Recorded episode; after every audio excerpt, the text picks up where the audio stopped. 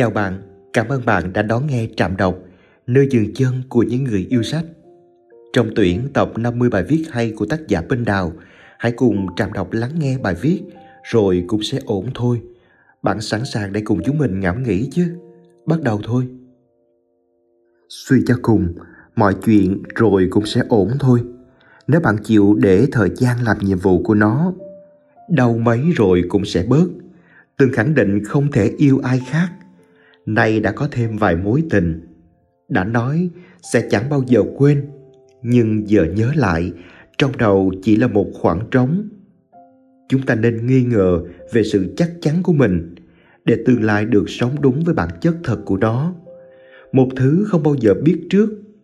Vấn đề với những người từng trải là những gì họ biết, giết chết những gì lẽ ra họ có thể biết thêm.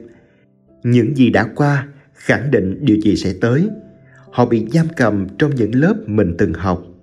Những cuốn sách họ từng đọc, những lời khuyên không thể rũ bỏ. Tương lai chỉ là quá khứ ở một hình hài khác. Đôi khi người không biết gì còn dễ để dạy hơn người biết chút gì.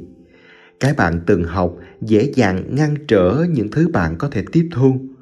Nhưng vì chúng ta không thể restart, bởi quá khứ sẽ luôn đi bên cạnh. Vậy nên giống như trong bài Tarot, mọi hành trình mới đều bắt đầu với quân De Front. Tôi là kẻ ngốc, và vì nhận mình ngốc nên tôi mới có thể bắt đầu học. Chúng ta thường dự đoán sai về tương lai do sự chắc nịch trong cảm xúc ở hiện tại.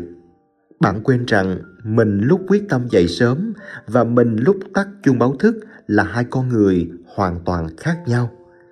Một phiên bản tôi tràn đầy khí thế, hoài bão, Hy vọng lúc hẹn giờ là một phiên bản tôi phải mệt mỏi, thiếu ngủ, mê man lúc 5 giờ sáng. Tại sao các kế hoạch thường thất bại ngay khi nó được lên kế hoạch xong? Vì bạn lúc hưng phấn và bạn lúc tụt hứng là những con người rất khác. Bạn khi đọc sách self-help, người truyền cảm hứng, xem video đầy động lực không giống bạn của ngày hôm sau ý thức về mình liên tục chạy trong đầu. Cái cảm giác tôi đang tồn tại ở đây lúc này tên là abc khiến chúng ta nghĩ mình rất thống nhất, mặc dù bạn bất nhất hơn mình tưởng. Do vậy, các quyết định lúc bốc đồng thường chỉ nên nghe, chứ không nên quá tin. Tớ thề sẽ cô đơn suốt đời. Không mấy ai thề, ai hứa khi cảm xúc đang nguội lạnh. Bởi khi mọi thứ thay đổi, đáng tiếc cái cần giữ nguyên là cảm xúc lại cũng thay đổi theo.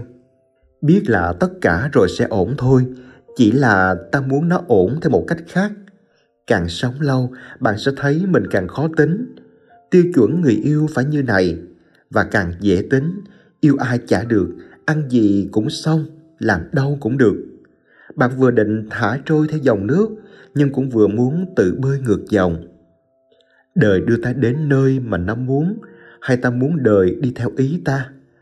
Vì kết quả nào đi nữa thì 10 năm nữa, nhìn lại cũng sẽ ổn. Hay ta phải sống như này và không thể thế khác? Nhất định phải có ai, hay có ai rồi cũng như nhau. Thế nào mà chả sống được, bạn làm gì cũng chẳng quan trọng quan trọng là bạn làm nó. Liệu khi nhẹ nhàng hóa mọi thứ, chúng ta có đang loại bỏ đi những khó khăn cần thiết của cuộc đời? Đây là câu hỏi rất khó trả lời và nó cũng không nhất thiết phải được trả lời dứt khoát. Everything will be fine in the end. Nhưng liệu nó phải là kết thúc mà bạn muốn bắt đầu? Cảm ơn bạn đã lắng nghe Trạm Đọc và tác giả Minh Đào. Nếu bạn thích những nội dung Trạm Đọc chia sẻ, đừng quên like, theo dõi và chia sẻ video của Trạm nhé.